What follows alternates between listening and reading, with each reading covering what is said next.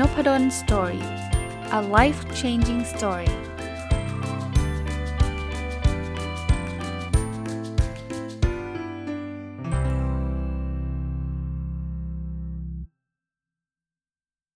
สวัสดีครับ ยินดีต้อนรับเข้าสู่นพดล Story พอดแคสต์นะครับ ก็เช้าวันจันทร์นะ ถ้าใครฟังตรงวันนะครับ วันนี้จะเอาหนังสือเล่มหนึ่งที่ผมได้มาเป็นของขวัญวันเกิด ลูกสาวซื้อให้นะครับ ชื่อ The Blue Zones of Happiness นะครับ เขียนโดยคุณแดน บูเนตนะครับอาจจะอ่านนามสกุลท่านไม่ถูกต้อง 100%นะแต่ต้องบอกว่าหนังสือเล่มนี้อ่านแล้วชอบนะ แล้วก็จำได้ว่าใกล้ๆไปปลายปีเคยเขียนว่ามันเป็นหนังสือที่ผมติดในอันดับหนังสือ of the year ที่ผมได้อ่านนะ book of the year คือหนังสือของปี 2020 ด้วยนะครับ แต่ว่าคราวนี้จะมารีวิวกันลึกๆเลยนะครับ เพราะว่าตอนนั้นเนี่ยได้พูดถึงแต่ภาพกว้างนะครับ ให้นิยามนิดนึงก่อนนะหนังสือมันชื่อ Blue Zone บางคนอาจจะงงว่าไอ้ Blue Zone เนี่ยมันคืออะไรนะครับคนเขียนนะครับคุณแดนเนี่ยเรียกง่ายๆแล้วกันนะครับ ก็เป็นผู้เชี่ยวชาญนะเป็นเป็นคนที่เคยเขียนหนังสือเล่มหนึ่งมาดังมากนะครับ The Blue Zone Lesson for Living Longer from the People We Live uh, Who Live the Longest ก็คือบลูโซนเนี่ยเขาเขาให้นิยามว่ามันเป็นพื้นที่หรือเป็นสถานที่ที่คนในที่อยู่ที่นั่นเน่ยเขาจะ อายุยืนมากๆนะครับ แล้วอ่านไหนๆพูดถึงหนังสือเล่มนั้นแล้วผมรีเฟอร์นิดนึงก็แล้วกันนะครับเขาบอกว่าไอ้การที่คนที่อยู่ที่นั่นเนี่ยเขาอายุยืนเนี่ยมันเกิดจาก 9 ปัจจัยหลักนะคนเหล่านั้นเนี่ยมีลักษณะดังต่อไปนี้นะครับ อันแรกก็คือเขาใช้ชีวิตแบบไม่อยู่นิ่งนะคือคือเขาเขาใช้คำว่า move naturally อะก็แปลว่า เช่นเขาชอบปลูกต้นไม้นะครับเขาชอบที่จะ เดินทางไปทำงานทำงานที่เกี่ยวข้องกับอะไรที่ต้องใช้แรงแรงงานนะนะครับ อารมณ์คล้าย ๆ แบบนั้นนะครับ หรืออาจจะแทนที่จะนั่งรถไปไปโบสถ์เขาก็เดินไปโบสถ์อะไรเงี้ยคือคือเป็นคนที่ชอบ move นะครับคือคือชอบชอบเดินชอบ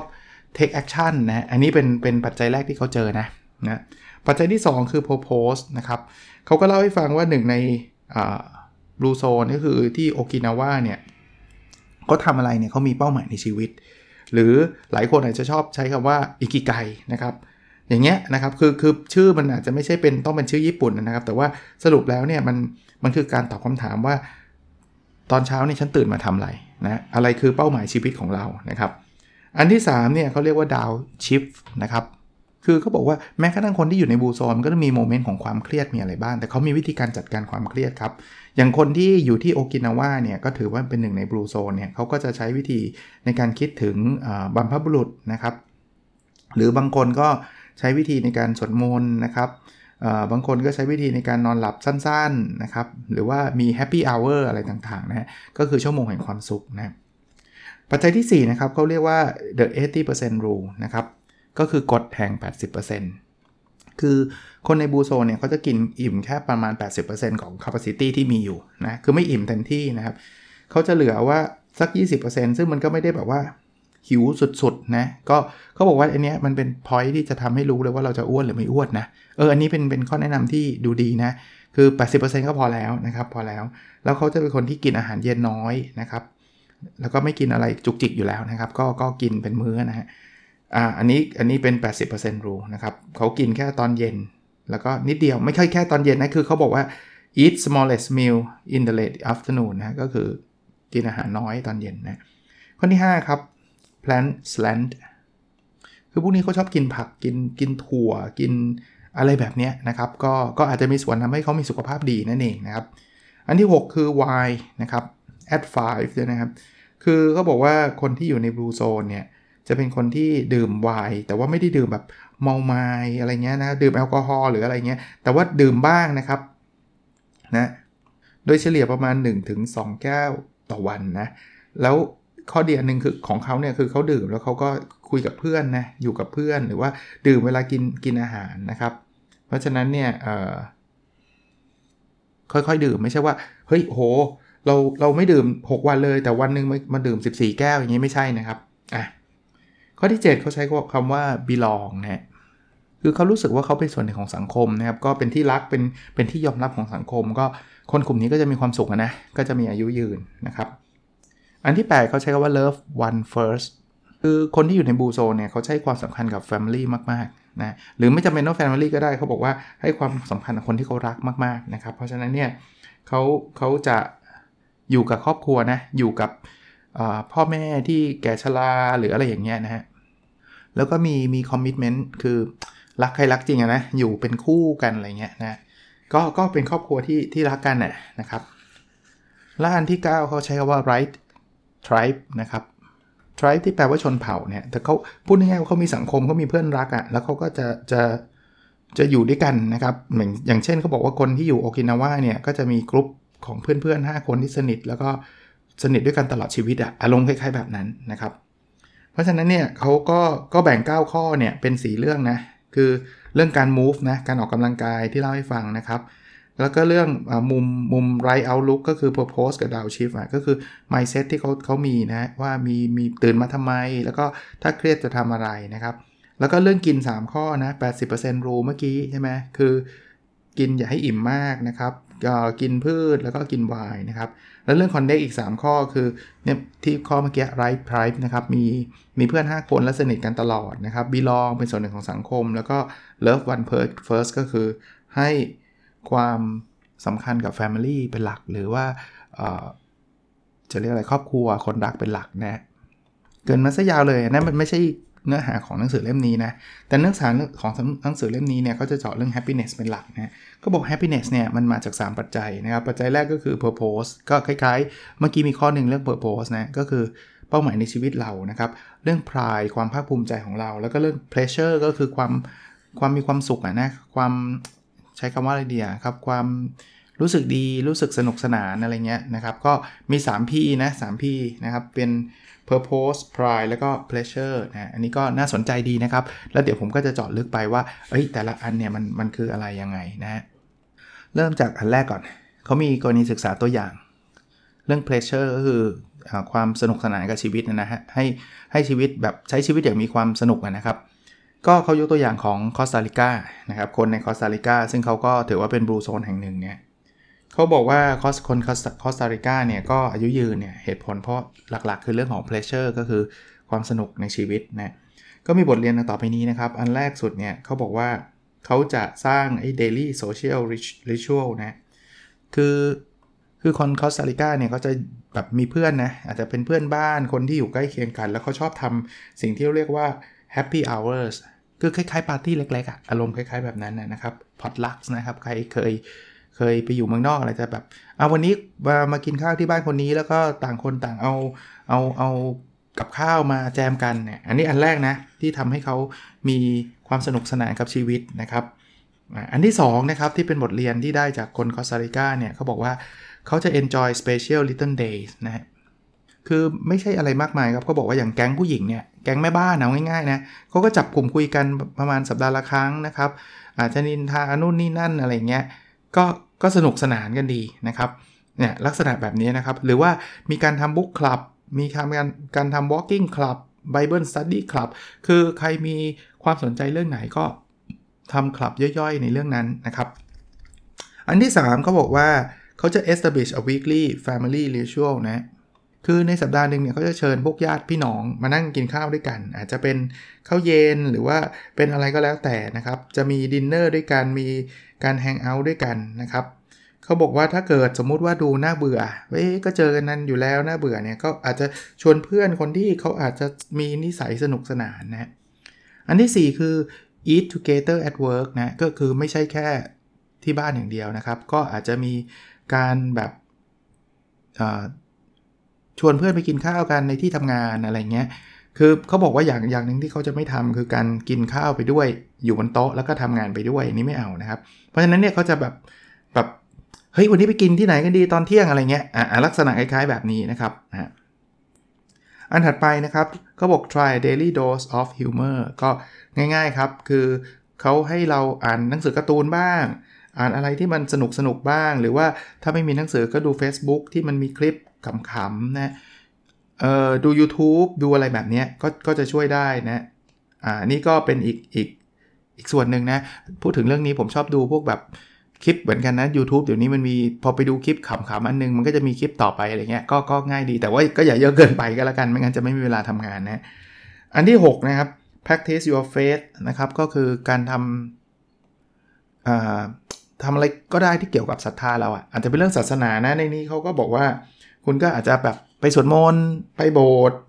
หรืออะไรประมาณนี้นะครับ ถ้าใครไม่ได้เน้นเรื่องนั้นก็อาจจะจะคุยกันกับใครก็ได้ หรือสถานที่ใดก็ได้ที่คุณสะดวกนะแต่ว่าที่ที่คุณสามารถมีสมาธินะมีความเชื่อในเรื่องใดเรื่องหนึ่งนะอันที่ 7 คือเขาบอกว่าเขาจะกินผลไม้เนี่ยอย่างน้อยๆเนี่ยหครั้งนะ6 serving ไม่ใช่ 6 ครั้งนะ6 serving eat six serving of fruits and vegetable a day นะครับ ก็พูดได้ง่ายว่า เขาจะเลือกกินอาหารที่มันเฮลตี้แหละ โดยเฉพาะผักและผลไม้นะครับ อันนี้ก็ก็จะช่วยนะครับ ก็ six serving อะครับ ก็ก็6 6 portion อะ6อันนะเมื่อกี้อันที่ 7 แล้วเนาะอันที่ 8 shop for costly daily เออ นี่แปลกดีนะครับ คือเขาบอกว่าให้ไปไปซื้อของเอง อย่าไปสั่งจาก Amazon มามาส่งที่บ้านไม่เอานะครับ ให้ออกไปซื้อของไปไปตามตลาดต่างๆนะครับ ก็มันเป็น ช่วงเวลาที่เขาอาจจะไปพบเจอผู้คนนะครับ แล้วก็ได้พูดคุยกับผู้คนต่างๆนะอันนี้เราก็ได้ได้ออกกำลังกายไปด้วยในตัวด้วยนะเอออันนี้ก็ช่วยได้นะอันที่ 9 นะครับ ก็บอกว่า embrace generosity ก็คือเป็นคนที่ต้องใจกว้างหน่อยนะครับ คืออย่าอย่าอย่างงกเกินเกินไป อย่าแบบขี้เหนียวจนเกินไปนะเพราะนั้นเนี่ยถ้ามีเงินก็อาจจะแชร์บ้างนะครับ บริจาคบ้างนะครับ อันนี้ก็จะจะช่วยได้นะหรือไปกินข้าวกับเพื่อนก็เลี้ยงเพื่อนบ้างนะหรืออ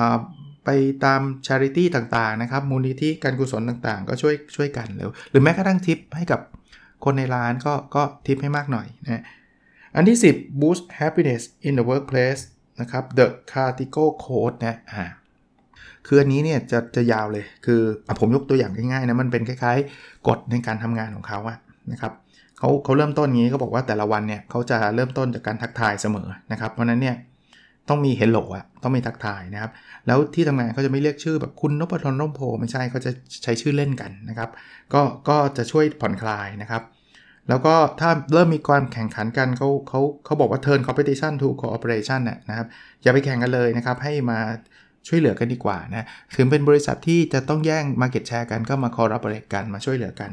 นะ อันถัดไปคือเขาบอกว่าต้อง create community นะในการทำงานต่างๆนะครับ ก็เป็นเป็นสังคมอะพูดง่ายๆนะครับอ,อ,อีกอันนึงคือเขาบอกว่าเอ่ออาจจะพูดคุยเล่นกันได้เลยนะครับ พูดโจ๊กพูดอะไรขำๆกันได้เลยเต็มที่ หรือให้ช่วยช่วยเหลือเพื่อนร่วมงานนะเขามาถึงเอ็กซ์ตรีมถึงขนาดบอกว่าไม่ต้องล็อกโต๊ะล็อกไม่มีใครขโมยหรอกนะก็ก็เป็นไอเดียที่ดีนะครับ อันนี้เป็นเคสของคอสตาริกาซึ่งเน้นในเรื่องของ pleasure ก็คือ ความสนุกความสุขในการใช้ชีวิตประจำวันนะครับคราวนี้มาถึงเคสที่2นะครับเป็นเคสของประเทศเดนมาร์กคือเดนมาร์กก็ติด rank ประเทศที่มีความสุขนะ เมื่อกี้คอสตาริกาคือประเทศที่มีความสุขนะ ผมผมอาจจะพูดผิดเรื่องอายุ คือหนังสือเล่มนี้ไม่ได้พูดถึงอายุนะ พูดถึงประเทศที่มีความสุขขอโทษทีนะ เมื่อกี้ไม่รู้พูดผิดหรือเปล่านะคอสตาริกาก็เป็นประเทศที่มีความสุข เดนมาร์กก็เป็นประเทศที่มีความสุขนะ แต่ความสุขของเดนมาร์กไม่เหมือนคอสตาริกาคือคอสตาริกาจุดเด่นคือ pleasure ใช่ไหม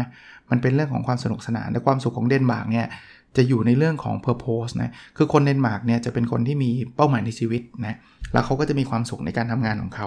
อะ มาดูบทเรียนที่ได้จากคนเดนมาร์กนะครับ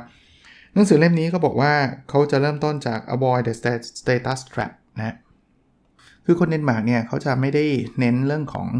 การจะต้องมีบ้านหลังใหญ่ๆ เพื่อจะได้โชว์ความรวยนะครับอันนั้นไม่ใช่เลยนะครับสำหรับคนเดนมาร์กแล้วเนี่ยเขาบอกว่าให้ซื้อบ้านหลังธรรมดาธรรมดาที่เหมาะสมกับชีวิตของเรา เหมาะสมกับการเงินของเราจะดีกว่านะครับแล้วเวลาเรามีบ้านแบบนั้นเนี่ยเราก็จะมีเพื่อนๆที่มีเพื่อนเพื่อนบ้านนะนะที่มีความสามารถทางการเงินใกล้ใกล้เคียงกับเราอะ่ะคือคือเราจะไม่ได้เจอเพื่อนที่แบบว่ารวยรวยมากกว่าเราเต็มไปหมดนะซึ่งจริงๆนี้ผมเสริมให้นะว่า บางทีความสุขมันเกิดจากการเปรียบเทียบอะพอเราไปอยู่บ้านที่มันมีความใกล้เคียงกันอย่างเงี้ยเราก็เจอเพื่อนบ้านที่มีลักษณะคล้ายๆ เรา มี status คล้ายๆเรานะครับเขาบอกให้ avoid หรือหลีกเลี่ยงพวก luxury mall ต่างๆนะครับถ้าเราไม่ได้อยู่ในกลุ่มนั้นนะก็ก็ยังไม่ต้องไปเดินแบบโอ้โหมอลแพงลิฟเลี้ยวอะไรเงี้ยไม่ไม่จำเป็นนะครับ อันนี้คือ avoid the status trap นะคือเราอย่าไปตกหลุมพรางของของฐานะทางสังคมที่บางทีมันไม่ใช่เป็นเรานะ อันที่2เขาบอกว่า favor handlebars over steering wheel พูดง่ายๆว่าคนเดนมาร์กชอบขับขี่จักรยานนะ เพราะฉะนั้นเนี่ยการขี่จักรยานช่วยได้นะครับ ก็ก็ตรงไปตรงมาแบบนั้นนะครับ ไม่มีอะไรครับเขาเขาแนะนำแบบนี้บอกว่าไปซื้อจักรยานมาขี่ ส่วนตัวชอบนะฉันชอบขี่ตอนเย็นๆนะครับจักรยานขี่เพลินดีฟังพอดแคสต์ไปด้วยอะไรไปด้วยนะอยากอยากให้เมืองไทย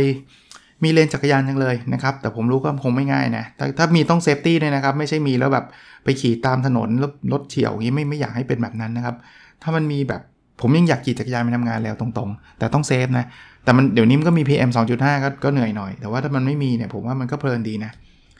อันที่3 Joy Club นะ Joy Club ก็คือเข้าเข้ากลุ่มนะครับ ไม่ว่าจะเป็นคลับอะไรที่เราสนใจเป็นแพชชั่นเป็นอะไรของเรานะครับ แล้วชีวิตเราจะมีโปรโพสมากขึ้นนะ ก็ ก็ลองดูนะครับ อันที่ 4 empower your children empower your children เนี่ยเขาบอกงี้เขาบอกว่าอย่ามองว่าเด็กคือเด็กทำอะไรไม่ได้หรอก แต่ว่าคุณให้อำนาจเขานะครับเขาบอกว่า treat your children like a little adults คือมองเด็กเหมือนผู้ใหญ่ตัวเล็กๆอะ่ะนะครับเพราะนั้นเราให้เกียรติเขานะกินข้าวด้วยกันนะครับ แล้วจะจะพาเขาไปเที่ยวไหนให้เขามาช่วยวางแผนนะครับ ว่าอยากจะเที่ยวแบบไหนนะครับ หรือตอบเขาตรงๆกับคำถามของเขานะครับ อะไรแบบนี้ให้เขาทำงานในบ้านบ้างอะไรแบบนี้ด้วยนะครับ แล้วชีวิตมันจะมี purpose มากขึ้นนะครับ5นะครับ focus on trust นะครับก็คือเราต้องเชื่อเชื่อซึ่งกันและกันนะ trust คือความเชื่อนะครับ เพราะฉะนั้นเนี่ยเวลาเราจะเลือกที่ทำงานนะครับ หรือเราจะเลือกที่อยู่เนี่ยเขาบอกว่าให้เราเลือกโดยใช้ปัจจัยเรื่อง trustworthy people นะ คือเฮ้ยคนที่ทำงานนี้มันมันมันน่าเชื่อถือขนาดไหน หรือว่าเพื่อนบ้านนี้เขาน่าเชื่อถือขนาดไหนนะครับเขาบอกว่าเลือกแบบนี้จะดีกว่าการใช้ factor อื่นๆนะครับหรือการใช้โซเชียลเน็ตเวิร์กนะครับให้เราเลือกเฉพาะคนที่เราเราเชื่อถือได้นะเออนี่อันนี้ก็ดีนะ ไม่ใช่ว่าอุ้ยฉันจะต้องแบบรับเป็นเฟรนทุกคนนะอันนี้เอาเอาเรื่อง trustworthy มาเป็นเป็นปัจจัยวิเศษนะครับแล้วก็ตัวเราเองก็ต้องทำตัวน่าเชื่อถือด้วยนะ นัดกับใครสัญญากับใครแล้วเนี่ย เราไปตามนัดไหมตรงเวลาไหมไปตามที่สัญญาไหมนะครับอันที่ 6 eat quality not quantity อันนี้คล้ายๆ กับที่เมื่อกี้ผมเล่านะ คือเขาจะบอกว่าให้กินเนี่ยเขาไม่ได้บอกว่ากินน้อยกินมากนะ แต่ว่าให้เน้นคุณภาพมากกว่าปริมาณนะครับ ก็ก็ชัดเจนนะครับ เพราะฉะนั้นเนี่ยเวลากินก็ลองดูนะครับ มีพืชผักผลไม้บ้างไหมนะครับ ก็จะช่วยนะ อันที่ 7 take your time in school นะ เออ อันนี้ชอบนะครับ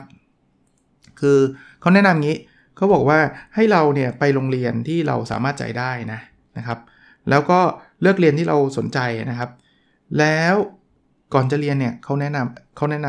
ำสิ่งที่เรียกว่าแกลบเยียเคยได้ยินไหมเขาบอกว่า take a year off เลย ก็คือไม่ต้องทำอะไรเลย คุณเรียนจบปุ๊บนะคุณคุณคุณหยุดไปสักปีหนึ่งนะครับ แล้วยังไม่ต้องไปทำงาน นี่หมายถึงเรียนจบมหาวิทยาลัยนะจบเสร็จปุ๊บเนี่ยเมืองไทยหรือเมืองอื่นโอ้โหเร่งกันไปแย่งงานทำบางทีจะรีบจบด้วย จะแบบจบ 3 ปีครึ่งไม่ไปทำงาน แต่ถ้าเป็นคนเดนมาร์กบอกว่าจบเสร็จอย่าเพิ่งทำงาน ให้คุณไป explore world ครับให้คุณไปสำรวจโลกสักปีหนึ่งนะครับแล้วคุณค่อยมามาทำงานนะครับ อันที่ 8 take six weeks of vacation โอ้โห นี่เต็ม ๆ ครับ คือให้เราลาหยุดสักปีหนึ่ง6 สัปดาห์เลยนะครับ เพราะฉะนั้นอย่าไปอย่าไปทำงานแบบโหหามนุ่งหามข้ามแล้วคิดว่าเออเอาไว้กเกษียณแล้วฉันค่อยไปไปเที่ยวอย่าทำแบบนั้นนะครับ เพราะนั้นเนี่ยคุณมี vacation time เนี่ย คุณลาเลยเต็มที่นะครับ แล้วพยายามลาให้มากกว่านั้นด้วยก็จะดีนะครับ ถ้าเป็นไปได้ 6 สัปดาห์เนี่ยจะกำลังสวยเลยนะครับเขาบอกว่าทำแบบนี้แล้วชีวิตจะมีความสุขขึ้นนะข้อที่ 9 นะครับ consider co-housing เออ นี่ผมว่าแปลกนะ คือเขาบอกว่าบางทีเนี่ย เราอาจจะต้องถึงช่วงเวลาบางบางอย่างที่เราต้อง move ไปอยู่ใกล้ ๆ คนอื่นๆนะอาจจะอายุเยอะแล้วหรืออะไรเงี้ย แต่การที่ co-housing คืออยู่บ้านเดียวกันนะ ก็อาจจะแชร์หลาย ๆ เรื่องด้วยกันนะครับ อาจจะช่วยกันทำอาหารนะครับ หรือจะช่วยกันทำสวนทำอะไรเงี้ยนะครับ เพราะฉะนั้นเออหรือหรือแม้กระทั่งถ้าเกิดถ้าเกิดเออมีลูกก็อาจจะสลับกันดดูแลลูกอะไรแบบนี้นะคือในเดนมาร์กเนี่ยเขามี co-housing project เยอะนะครับ คือเขาบอกว่า 30 family เนี่ย อยู่ใน connected home นะผมก็นึกภาพไม่ออกนะ ไม่เคยไปเดนมาร์กแต่ว่าลองดูแล้วกันนะครับ ของเราอาจจะไม่ได้ co-house จริง ๆ แต่ว่าไปอยู่ในหมู่บ้านที่แบบช่วยเหลือซึ่งกันและกันก็จะช่วยได้นะอันที่ 10 plan purchases saver shopping นะครับ คือเขาแนะนำแบบนี้ฮะ คือไม่ได้ช้อปปิ้งมั่วซั่ววางวางแผนดีๆนะครับ แล้วซื้อเฉพาะสิ่งที่เราเราอยากได้นะเขาเขาใช้คำว่าเอ่อ make fewer purchases ก็คือซื้อให้น้อย preferring high quality purchases คือถ้าซื้อให้น้อยเนี่ยซื้อให้ของมันคุณภาพดีไปเลย แบบนั้นดีกว่าจะซื้ออะไรเยอะๆเยอะแยะช้อปปิ้งแต่ไม่หมดนะครับ อันที่ 11 นะครับเขาพูดถึงเรื่องของ retirement คือเขาเขาสอนให้คนเดนมาร์กเนี่ยวางแผนการเงินนะครับ เพื่อที่จะทำให้เรารีทายได้อย่างมีความสุขนะหรือแม้กระทั่งคิดว่ารีทายแล้วจะทำอาชีพอะไรต่อนะครับข้อที่ 12 นะครับ work fewer than 40 hours per week โอ้โห นี่ตรงไปตรงมาว่าเขาแนะนำให้เราเนี่ย ทำงานน้อยกว่า 40 ชั่วโมงต่อสัปดาห์นะครับ ถ้าใครตอนนี้ 80 ชั่วโมงเนี่ยก็ไม่ใช่ไลฟ์สไตล์แบบเดียวกับที่คนเดนมาร์กแนะนำนะครับ เพราะนั้นให้เลือกงานเนี่ยอย่างหนึ่งก็คือเลือกเออฟังคอนเซปต์นี้ดีๆนะคลาสสิกมากนะเขาบอกว่าให้เลือกงานแค่ว่ามันมีเงินเพียงพอที่เราจะดำเนินชีวิตได้พอแล้ว แต่ต้องทำงานน้อยกว่า 40 ชั่วโมงต่อสัปดาห์ choose a job that will cover your basic needs but allow you to work fewer than 40 hours per week อันนี้เขาบอกว่าเป็นสิ่งที่ที่ควรจะต้องทำนะครับ ก็ตรงข้ามกับหลายคนเลยนะ หลายคนเนี่ยโหเหมือนขายวิญญาณนะนะ ก็เลือกงานที่แบบได้เงินเดือนเยอะสุดทำแบบกลับตีสองทุกวันก็เอานะครับ แต่นี่มันไม่ใช่คอนเซปต์ของ Blue Zone of Happiness นะข้อสุดท้ายนะครับเขาเขาบอกแบบนี้ครับเขาบอกว่าให้เราหาห้องสักห้องหนึ่งนะที่มันไม่มีทีวี ไม่มีอิเล็กทรอนิกส์เกม ไม่มีแม้กระทั่งนาฬิกานะครับ แล้วเอาหนังสือใส่เข้าไปในห้องนั้นนะครับ เออ อันนี้น่าสนใจนะ หรือหรือถ้าไม่ใช่หนังสือก็จะเป็นอะไรก็ได้ที่เป็นรูปภาพหรืออะไรที่มัน inspire เราอะนะทำให้เราเกิด passion นะครับ อย่างเงี้ย แล้วก็เอา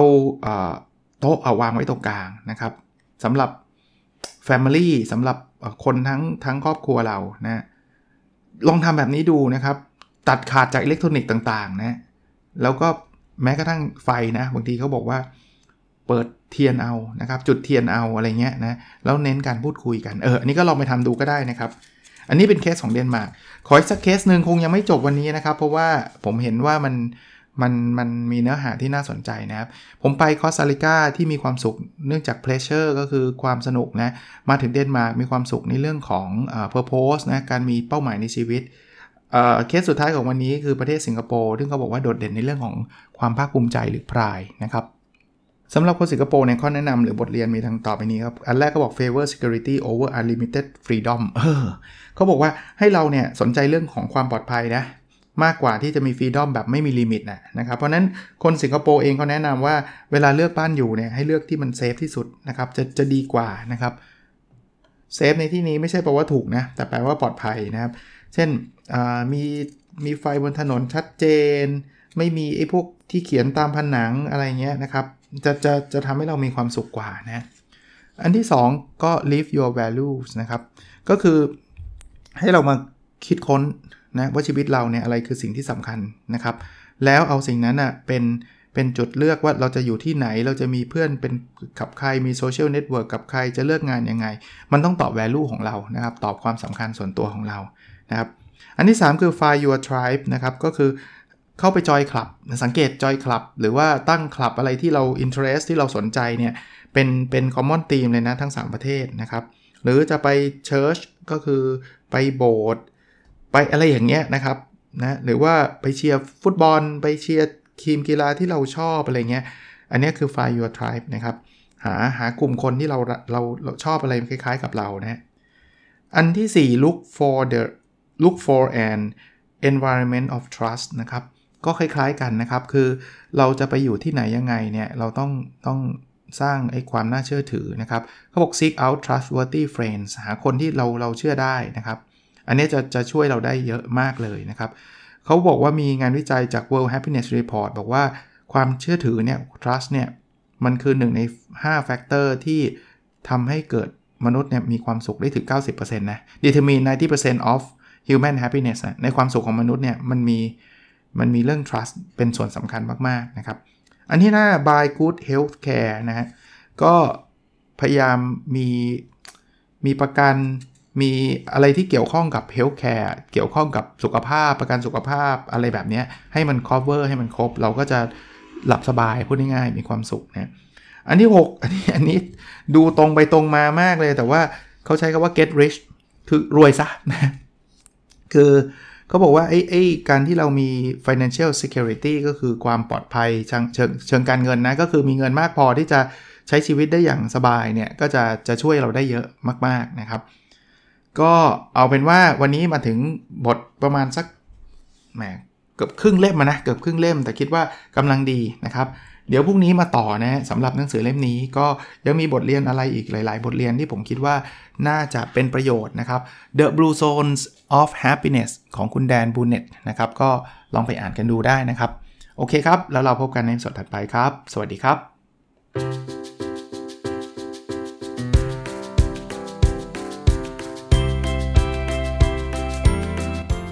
n o p a d o n Story a life changing story